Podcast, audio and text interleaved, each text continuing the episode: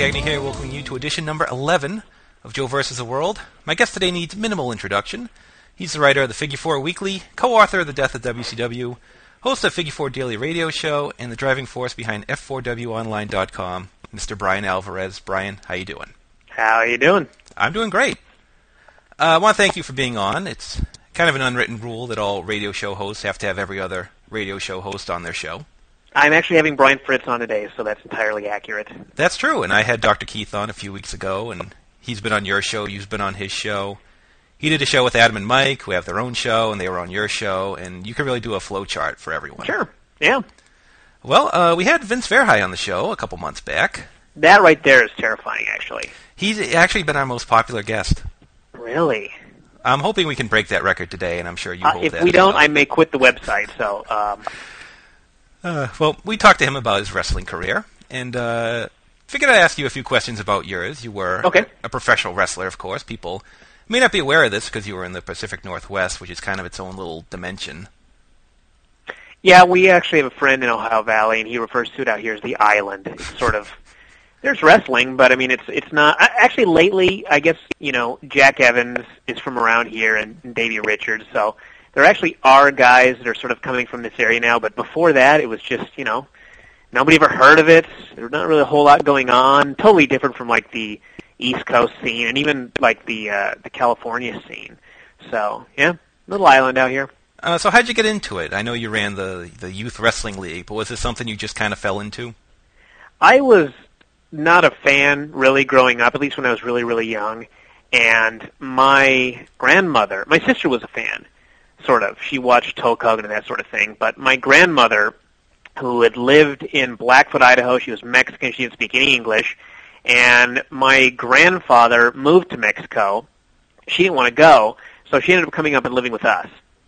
So we we couldn't really communicate, but every now and then she'd be watching TV and she would just say lucha, and I was like, I don't know what the hell that means. So I asked my dad, and he's like, Well, uh, that means wrestling. And I was like, Oh, great, got now two people in this house now that watch wrestling. So I turned on the wrestling for her, and, and you know she was my grandmother, and we couldn't communicate, so we just sort of sat with each other, and I'd sit there sometimes and watch wrestling with her. And one day, I was watching The Ultimate Warrior versus Dino Bravo, and at the time I was in probably like seventh grade, Mhm. and we'd just done shirts and skins basketball, and I had to be on the skins team, and I was deathly skinny, ungodly skinny, and I felt like a fool. So my dad owned a fence company, and this dude named Wes lived, I believe he lived in the shed out behind our house, and he had a barbell there. So I would go in there after school, and I would do curls because I figured, you know, I need to lift weights so I'm not the skinniest geek when we play shirts and skins basketball. So anyway, I was watching The Ultimate Warrior, and I thought, my God, that guy's huge. Mhm. So I thought, if I keep working out, I may end up looking like the Ultimate Warrior. Hmm. So I ended up starting to watch more wrestling because I was like, you know, obviously this guy does more than curls, this sort of thing. So pretty soon I was I was watching it every week, and I sort of got hooked on it. And of course, since I was like 14, the next step, of course, is your own backyard group. So we started that up. It was the Youth Wrestling Federation. The participants were like myself, my sister, and then eventually we added some more local people from the neighborhood, some friends of mine from school, and it sort of grew into something much, much larger. And eventually we had like public access TV every week. Like two straight years, we had weekly TV, half hour, just matches. I worked at a gymnastics facility, so we ended up being able to use their spring floor. So I learned flat back bumps and everything like that. So we pretty much had a pretty big circuit going, and you know, I still hear from people nowadays that remember the show. So that was pretty much how the whole thing began. And you just followed through that and got trained and decided to be uh, become a pro. Well, I, I did that, and then the whole thing sort of went under for insurance purposes. And so I started the newsletter because we had sort of a, I guess you could call it a fan club newsletter, but it told people when the upcoming shows were going to be and that sort of thing. So I had that, and I basically said, okay, if you, all of you that are still getting this, if you want to continue getting it, you're going to have to pay. And it will no longer be about the YWF since there is no more YWF. It'll be about WWF, WCW, that sort of thing. I had no idea what I was doing. I I read a Pro Wrestling Illustrated weekly and decided I could do better. which I was wrong. I was very wrong very early on, but had never seen an Observer. Didn't see a Torch until I'd actually already done a couple of issues, and I think 33 people or something like that uh, said, "Sure, we'll pay." So I had 33 people to start with, and it kind of grew from there. But it, it was mostly the newsletter for a while, and then I did a little bit of training, and, and I did a little bit of refereeing work. But I never was really formally trained. My first match, you know, the, the all of my training consisted of I went to the school with a bunch of guys, and they showed me tackle drop down and basic stuff like that. But I didn't really, you know, it was all self-taught and that sort of thing. And then really the only guy that showed me, I guess everything that I was missing, which was a lot, was Buddy Wayne. I, I sort of, I, I was small, he was small, and we were all working up in Cloverdale for Tim Flowers, and he needed somebody to go to Oregon with him to work. And I was a small guy that could do flips because I'd been a gymnast, and so he chose me, and the rest is history. Now, did you ever think that uh, was this just something you did for fun, or did you think you're gonna go to the WWF someday, or? I think when I was a kid, I was like, yeah, someday I'll be the WWE champion or WWF champion. But then as I got a little older, it was mostly, it was during, I don't think when we were doing the backyard stuff, I ever really thought there was a chance of going to WWE. I thought maybe there was a chance of making our thing bigger, but I don't really think I had any aspirations then. And then once I started writing the newsletter and learning more about the business, that was when I was like, okay, one thing I do know is I will never go to the WWF. And I was uh, contacted actually um, in like the mid '90s when WCW was starting the cruiserweight division by somebody in WCW, and um, I didn't really follow up on that basically. So I, I sort of knew that that was not going to be the path that I was going to take. So you know, it was fun doing the backyard stuff, and it was fun doing any dates. But I'm, I think I was just more of a writer than an athlete, basically. And uh, what did your family think of all this? I mean, they were they were. My family's always been very supportive. Just, I mean, their whole thing was I, ne- I never when I was growing up, I never had a curfew. I never had really any restrictions placed on me. Like my father would go, "Are you coming home tonight?" And I was like 14, so of course I'm coming home tonight. I live here.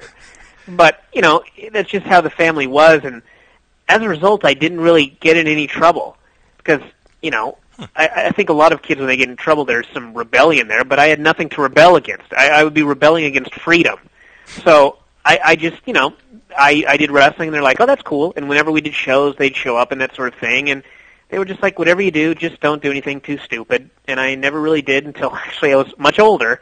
Then the real stupid stuff happened, but I was long since moved out. So. And uh, why did you stop? And did you have a uh, retirement match, like a big event? I was wrestling for a long time, and I had the hair match with Vince, and I joke about it all the time, but it's really true. That was the beginning of the end. Mm-hmm. It was just so bad, and I, I wanted it to be something really cool, and it just it just didn't work out, basically. Mm-hmm. And at that point, it, I was just sort of like, you know, this really isn't fun anymore. I mean, it was to the point where I was spoiled by working with Buddy Wayne because he's just so great. Mm-hmm. And working with him was like a dream. And there were a couple of other guys, obviously, like Richie Magn and Ed Moretti, and, and the real veterans. But it got to the point where I was spoiled, so that when I was not working with them, it was like, okay, I've either got to. Uh, um, it was just hard, basically. And you know, you would work really hard, and you would try and have a good match, and and a lot of the guys just you know had no experience whatsoever, and it just you know you just did the best you could. And when I couldn't have matches with Buddy and Richie and, and, and Ed every night, it was just sort of like the fun has gone out of this. I became, I mean, I wasn't even really like a grizzled veteran. I never went on the road. I never worked six days a week for eight years, but I was still like just bitter. I guess is the best word. Like a bitter veteran who, who didn't deserve to be. But so I sort of just was like, well, you know, I think it's about time to wrap this whole thing up. When I would get to the building and it would just be like, I, I'm I'm happy here because I see everybody and that's a lot of fun. But now I've got to actually put my gear on, and then later I've actually got to get in the ring and do a match. When I was dreading that, I was like, well, it's over now. I'm finished. So that was pretty much it. I I didn't really have a formal retirement match. I just I I, I was working for PNPW in in Oregon, and I went up to Richie, and I said, I'm going to be done in July or, or June or May. I don't even remember when it was, but I was the TV champion, and so he said, "Well, okay, well, we'll do two more matches, and then and then uh, I'll win the championship from you, and that will be the end." And that was the end. So I lost to Richie Magnet. That was pretty much the retirement match. Nobody knew. Uh, there was no sort of announcement or anything like that. I just did the match, and then I've never been back. That's a lot better than Vince's uh, retirement story, where he, he I think he, he had a bad match. He got into a fight with the guy backstage, and then he just quit. Yeah, I you know the funny thing is he never told me the story. Wow. And I found out about it later and actually asked him about it because I I either read a transcript, I heard him. It may have actually been the interview on your show, but Oh. I was like, um, I never heard this story, Vince. What exactly happened? He's like, oh well, this, that, and the other thing. So no, he never told me. So Huh. yeah, that was interesting. So I, I figure he must have felt he he sort of came out of it looking like a fool, which is why he never made any mention of it whatsoever. But yeah, I certainly did not go out like that. Oh, that's good. Uh, Do you have any moment in your career where it's like that was the peak? That was the peak. I don't think I've really had any of those moments. I mean, I, I think like the peaks would just be whenever I went out and had a really good match with Buddy Wayne. I would just be like, uh, "This is great. I, I could do this every night." But you know, he he sort of he had the back injury and he was out for a long time, and it was just all the all the really good guys were starting to disappear. And once that happened, I was just like, I could go out and try and have a good match with Mr. Sexy uh, for six straight months, but I think I'd rather not. So that was that.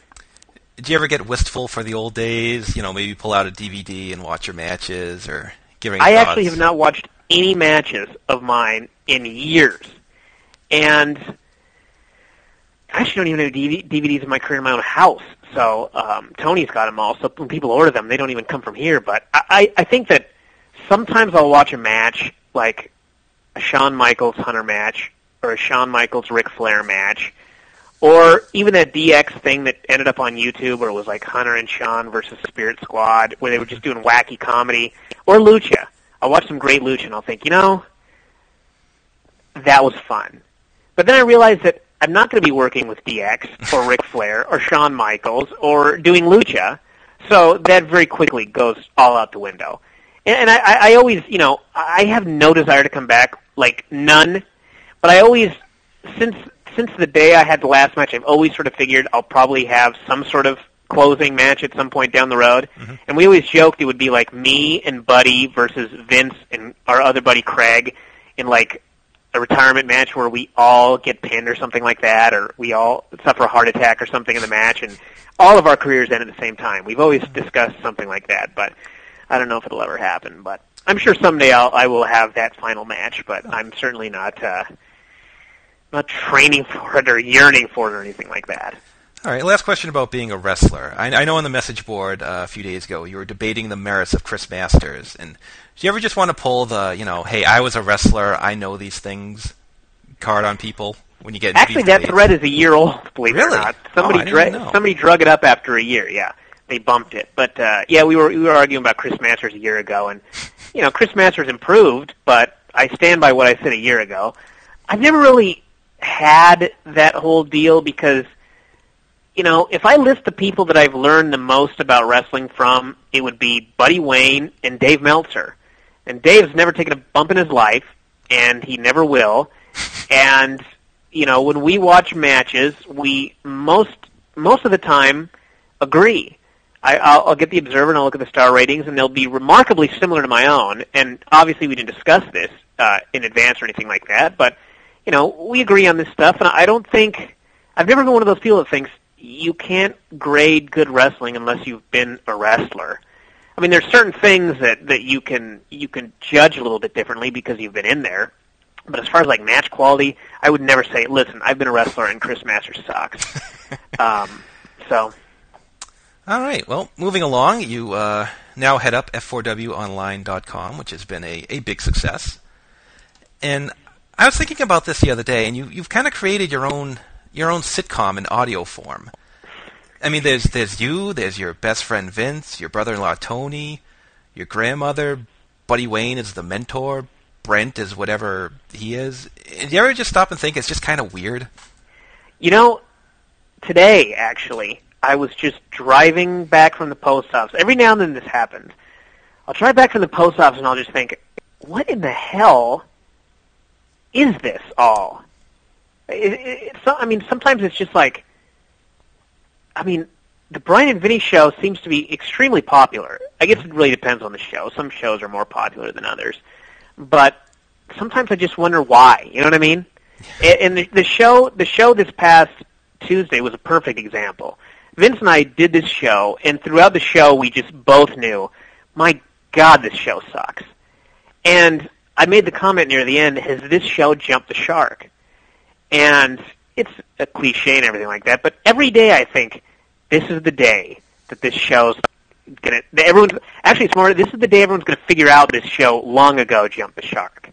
But, you know, people seem to enjoy the show, and, and we always wonder, why what do people want? I, I don't have a good answer for it because you know we have shows we hate that people love. We have shows we think that are actually really good that people don't necessarily think are any good at all. And I just, I, the only thing that that I could think, I, I sort of what I was thinking in the, the car today was it's sort of a reality show, but it's different from other reality shows because there's actually a lot of there's a lot of reality there. Obviously, you know, sometimes I, I yell at Vince and I'm turning it up a notch, but you know, nine nine actually probably ninety nine times out of a hundred when when he says something on the show and I am annoyed, I am legitimately annoyed. And I, think just the thing is that that it's just it gives people a glimpse of just I don't know, two people that get very annoyed at each other very easily, and uh, we have not killed each other yet. But I, I many times I think about it and just I don't really understand. What about the fact that pretty much everything you s- that gets recorded is edited and turned into a song that, that makes you out to be a homosexual? that I don't mind because I, I just I I you know I I spent 11 years making fun of people. I've called the Big Show fat. I've called Chris Masters a horrible worker. I've I've made fun of everybody in this business, and really, I first off, I, I would feel very hypocritical if I if I got angry at somebody making a drop, making fun of me or making fun of Vince, which is why sometimes the board. One of the things on the board that irritates me is sometimes people get upset because somebody's making fun of somebody else on the board, and I just think, you know what? Um, I get made fun of more than all of you on this board put together, mm. and everybody actually knows who I am, and a lot of people on the board are nothing but letters on a computer screen. And to get angry about that, I don't know. There's something. It, it just sort of hits me like, why? How can this possibly make you angry? It's somebody you don't know, you'll probably never meet, who may just be doing this to get a rise out of you. And here I am, a person that uh, everybody, I, I'm not hard to find. I don't, you know, uh, my pictures on the website, and and people make fun of me all the time, and it's just like, I don't know. I, I just figure I can't I can't get angry about it, and when people get angry about lesser stuff, I, I sort of find it funny. So, yeah, I have no problem with it, really. Wow. Plus, you know, I, I spent so many years with Buddy Wayne that I've I've taken far worse. I, I guess so. Far worse. I guess so. Well, I, I when people come on the show, I I like to ask them what wrestling they watch, but you watch everything. Yeah. So I'll I'll put it to you this way: if there was no uh, Figure Four Weekly, and uh, you were you work for the post office, or you were a piano mover, or wrote for a fishing magazine. What would you? I'd be dead by now, but well, but go on. What would you choose to watch then? I you know I can't answer that question because it's it's I, I guess I'll answer the question if today it all ended and all of a sudden everybody just canceled on the same day and the whole thing just went kaput. I think I'd probably just I don't even really know that answer. I, I think I'd just TiVo everything and I'd watch. I don't know. I really don't know the answer to that question. It, it's hard to answer because I watch so much stuff that it puts me in a mood of if this all ended today, I'd never watch wrestling again. But I know that's a lie. And I've also, in 11 years, never been put in a position where, uh, for a long period of time, I've not had to watch any wrestling. I've been watching a ton of wrestling nonstop now for 11 years. And if next week I watch none, I have no idea how I'd react. I, I, I for all I know, I, I could, um, I could just stop entirely and never look back. But maybe I couldn't. I, I don't know. Uh, does having to watch wrestling take away from the enjoyment of it, even if it's good? I, I just remember when I had Mike Coughlin on, I had to watch like four hours of UFC in one night, and, and it was enjoyable, but I was rushing through it at the same time, and I was wondering if you felt the same. When it's good, no. In fact, I, I, I've explained this on the show a couple of times, but basically, I want to see either real good wrestling, whether that be actually good in-ring product or funny skits or something like that. I don't want to see something that's really good or really bad. When it's just there, that's the stuff that kills me. That stuff, like just a boring show, can be the longest two hours of my life because I'm sure I've got some sort of disorder. I don't know, ADHD or whatever the hell you call it, but my attention span, a two-hour show can seem like nine hours. A lot of the TNA shows, some of the old TNA shows, oh my god, those were like weekends. I watched just a two-hour pay-per-view. But when it's good, you know, I, I could, I, I'm totally fine. Whenever it's really good, or when it's like the Diva Search thing on Monday that was so bad, that stuff I have no problem with. It's just the generic shows that are the ones that kill me. Yeah. How much do you uh, prepare for your interviews? I, I know you get questions from the board, but if you have, say, a Lance Storm on, do you sit down, write out questions, plot out the interview, or you just wing it? Lance Storm is actually a bad example because I would just call him and we'd talk for an hour. But that's just because he's been on so many times. Mm-hmm. But it really it depends on the guy. Like I've never done any preparation whatsoever for Buddy Wayne. Mm. Same thing. I just call him and we talk for an hour. Dave, I usually just pull up the last two issues of the newsletter. I usually log onto the board and click on the pro wrestling area, just basically because I, I just want a list of topics and then I just sort of go from there. A guy, you know, like Quinton Jackson is a good example. Never talked to the guy before in my life. Knew something about him. He'll I'll he'll I'll research a guy like him for a while. I'll spend an hour going through his career, thinking up different questions and that sort of thing. It, it really all depends on the person. Some people take a lot of preparation. Some people take no preparation at all. It really just uh, depends. A lot of different factors. All right. And what new and exciting innovations can we expect from uh, F4W Online in the coming months? Innovations? Yeah. That's a question I cannot answer. Oh. I can't answer it because, you know, the whole site since day one has just been constant innovation but without trying. It's just every now and then some different idea. I'll have a different idea and, and implement it, but I don't. The only real future plan that I have is I want to do more stuff with video, and I think we may be a year or two before we get into that, just because of internet issues and that sort of thing. But you know, we've got we have one DVD that we want to put out, but there's just been so much stuff lately. We haven't even I haven't even been able to do the next. Uh, I want to do the Pinnacle DVD, the commentary for that with Harry and um, and uh, T.J. Wilson, but we haven't had time to do that yet. We've got a we've got a DVD we're working on that actually involves three silent films that Vince and I um, starred in, I guess you could say, and we want to put that together along with some matches and that sort of thing. But people have people often say, you know, what about a webcam? What about some sort of video deal? I think that will probably be the next step, but we just have to figure out the issues because obviously those files are going to be very large, and you know, but I think it'd be fun to just because the Bryan and Vinny show is just like it's like I said, it's just it's being there when we just talk about wrestling and yell at each other for an hour. With a video camera, we could actually go places and do all sorts of wackiness. So I sort of think that's where it'll probably go in the future. All right. Last question about this. Uh, have you ever thought of, of abandoning the newsletter and just concentrating on the daily radio shows? Actually, I I have. I, I'm not going to say I've considered it because that's not the right word, but I have thought about it in the sense that I always think, why do I do this newsletter? because you know, I can do a daily radio show for an hour and an eight-page thread that can be spawned from it. I write a newsletter and maybe it gets two pages after a week. And I look at the the download area and I mean we get more more people click on it than subscribe to the website, meaning probably almost everybody reads it and some people click on it a couple of times throughout the week.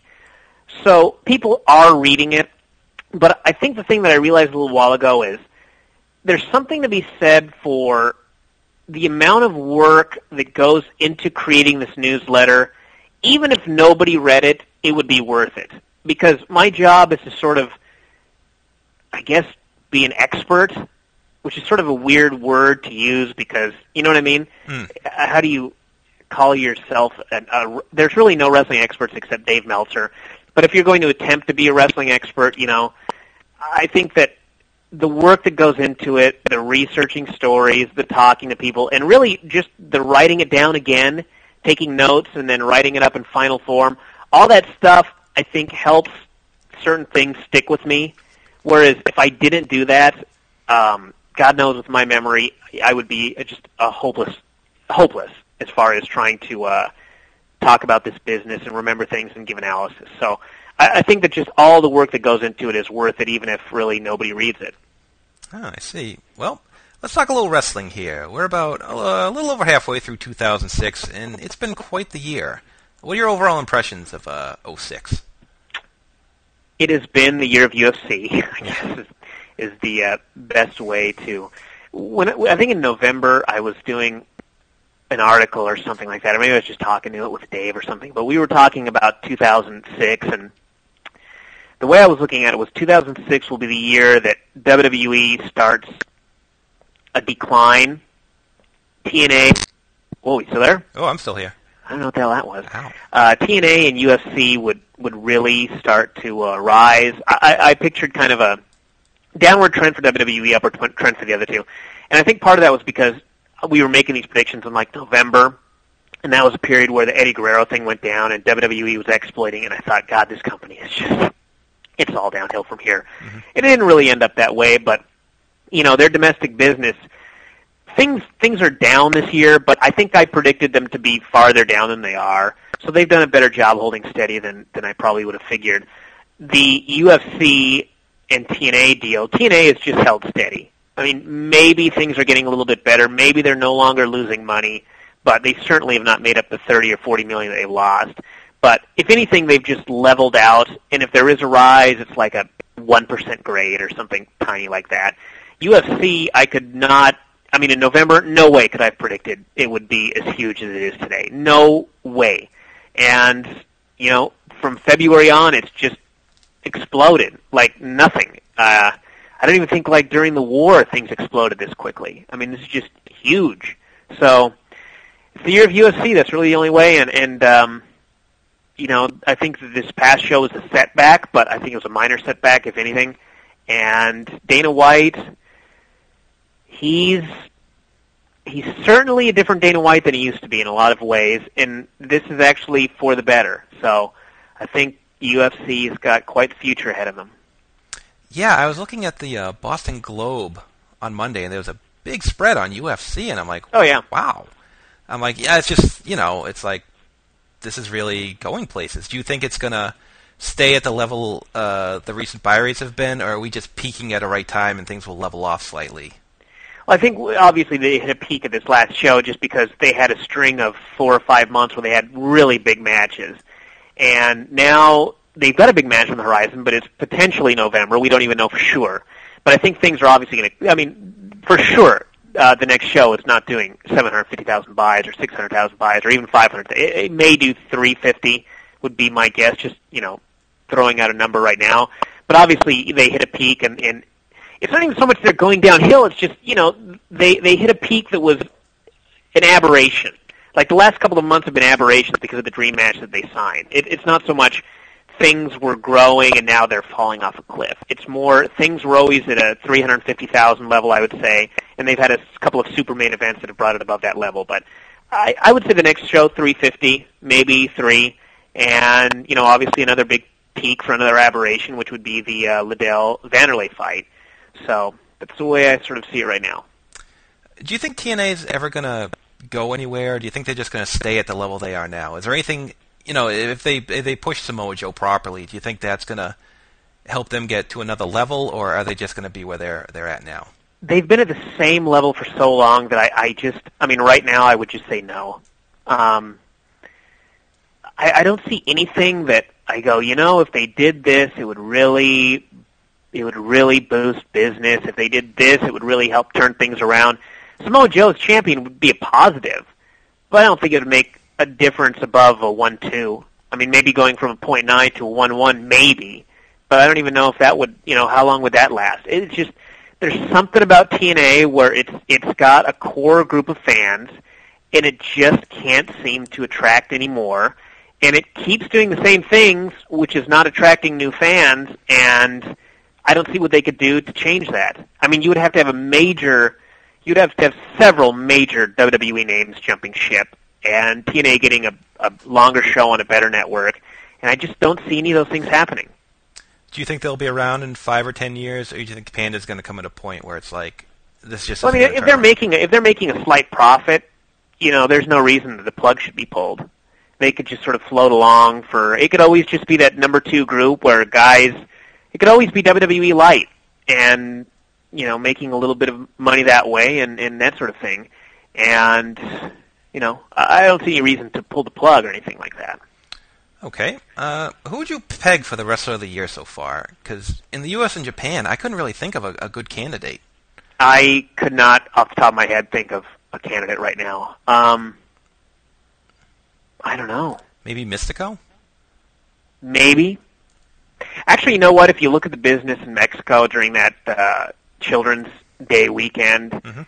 Uh, he would be as good a pick as any because he was headlining four shows and – he's he's a guy that actually has made a major difference in uh, business. Like Arena Coliseo, when he's there, I mean, thousands and thousands of people show up extra that would not be there when he's not there. When he's not there, they can do twelve hundred. When he's there, they can do five thousand, and that's a huge difference.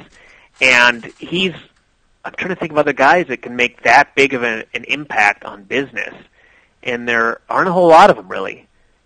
Maybe I mean, you could maybe say Rey Jr. just because of what he's done for TV. I mean, without him, SmackDown's nothing. Hmm. But I mean, it's not so much he's he's boosting SmackDown; he's just keeping SmackDown from sinking. Whereas Mistico actually boosts attendance. So I don't know. He'd he'd be as good a pick as any off the top of my head. Do you think he would? Um, I don't think a Mexican wrestler has ever won Wrestler of the Year. Do you think his visibility is too low to be a viable candidate, or? It may be, but with more of the Lucha TV being available, that might change. Uh, you know, with with Japanese wrestlers, a lot of people have to get tapes. With Mexico, if you want to watch Lucha, you just need to find, you know, flip through the channels. And, mm-hmm. and most people, unless you've just got very basic cable, most people can can get some sort of Lucha programming. So it could be a visibility factor, but also when you have a year like this where there's no there's no standout pick. I mean, you could have a ton of people that have never seen Mistico voting for 84 different people, and the real hardcores have seen Mistico. He could get enough votes just from them to to put him in. So, I don't know, but I just I don't see anybody else really.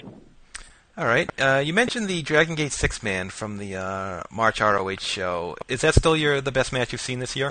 Oh yeah, no question. I actually just watched that for the first time this afternoon. And was it ruined by all the hype? No, it wasn't. It was just no. It actually completely wasn't. It was just it was just fantastic, and I was freaking out as much in my uh, living room as is humanly possible because it was just so great. It's one of those weird things where it, it's just it's proof that there's no. A lot of people look for a right answer to what wrestling is, and there really is not one. It, It's really just whatever works, and that's a match that. I mean, it really I shouldn't say it shouldn't work, but it, it's not really what you think of when you think of a, a five-star wrestling match. Just in, it's just a complete spot fest, insane moves, not a whole lot of psychology. But you just watch it and you realize, you know, that totally worked, and that was totally awesome.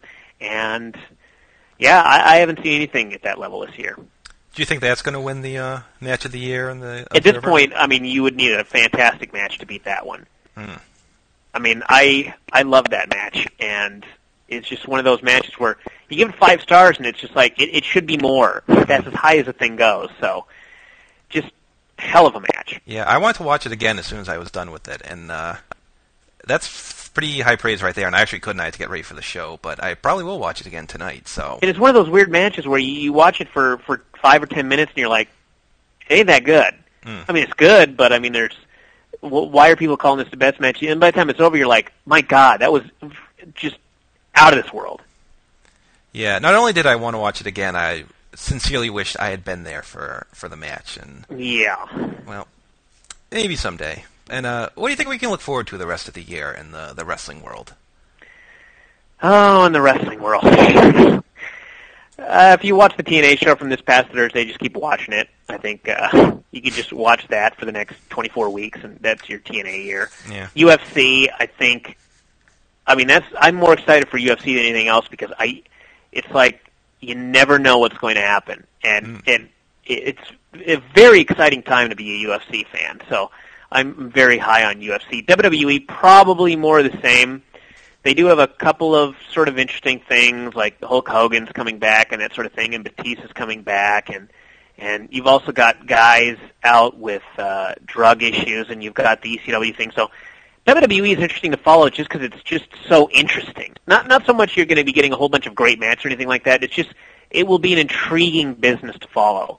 But as far as like action, you know, your best bet's probably going to be uh, the big UFC shows and Ultimate Fighter 4 and UFC's got a lot of I'm more excited about that like I said than anything else because there's there's so much potential there for UFC that I don't see in the other groups. All right, well, that's all I had. I know you have to get going. We definitely want to thank you for being on. You probably have a lot to plug, so I'll let you get to it. Really, I just want to plug f4wonline.com. You can head over there. We've got daily news updates. And of course, this is a bad day to plug that because I've not done one yet. I've had a million things to do, but I will say that we've got a very special guest on Figure Four Daily on Friday, and it is a free show, so everybody's going to be able to listen to it, and I think everybody's going to be very happy. But it is, I will go as far as say 110% locked that we will have this show. So that's going to be coming up on Friday, and a bunch of other stuff as well. Check that out at f4wonline.com. We've got free radio shows, we've got the newsletters, tons of stuff. If you enjoy it, we've got a subscription area as well if you want just more. But uh, yeah, check it out at 4wonline.com. All right, I give F4W Online a hearty thumbs up. I've been a Thank you very much. I'm going to have a link on the front page too for this radio show. So. Oh, good.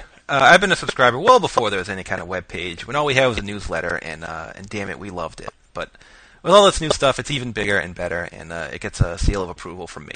Well, I want to thank you, and I want to thank every everybody that is is a part of the empire, whether it be people that are subscribing or just people that show up for free. I don't care. I just I'm very thankful for everybody that has kept this thing alive for 11 years, and uh, I very much appreciate it. So, thank you, everybody. I like to think this show is kind of uh, if if F4W Online is like the WWE, we're, we're like Puerto Rico, where, where there's like you know a, a tiny thread of connection. You know, you may see you may see some crossover, very rarely. Exactly. Exactly. So there you go. I'm going to put that on a T-shirt. Well, uh, anyway, I want to thank everyone for listening. We have a full archive of shows up at thecubsfan.com, including the Vince Verhei Show. I think every show is listed on the front page with guests and uh, subject matter. So if you like what you hear, please tell your friends. My thanks again to Bryan Alvarez. Bryan, do you have any final words? Thank you. Thank you. All right, and thanks everyone for listening. I'll talk to you. I'll have a show at some point with someone uh, soon, and I'll talk to you then.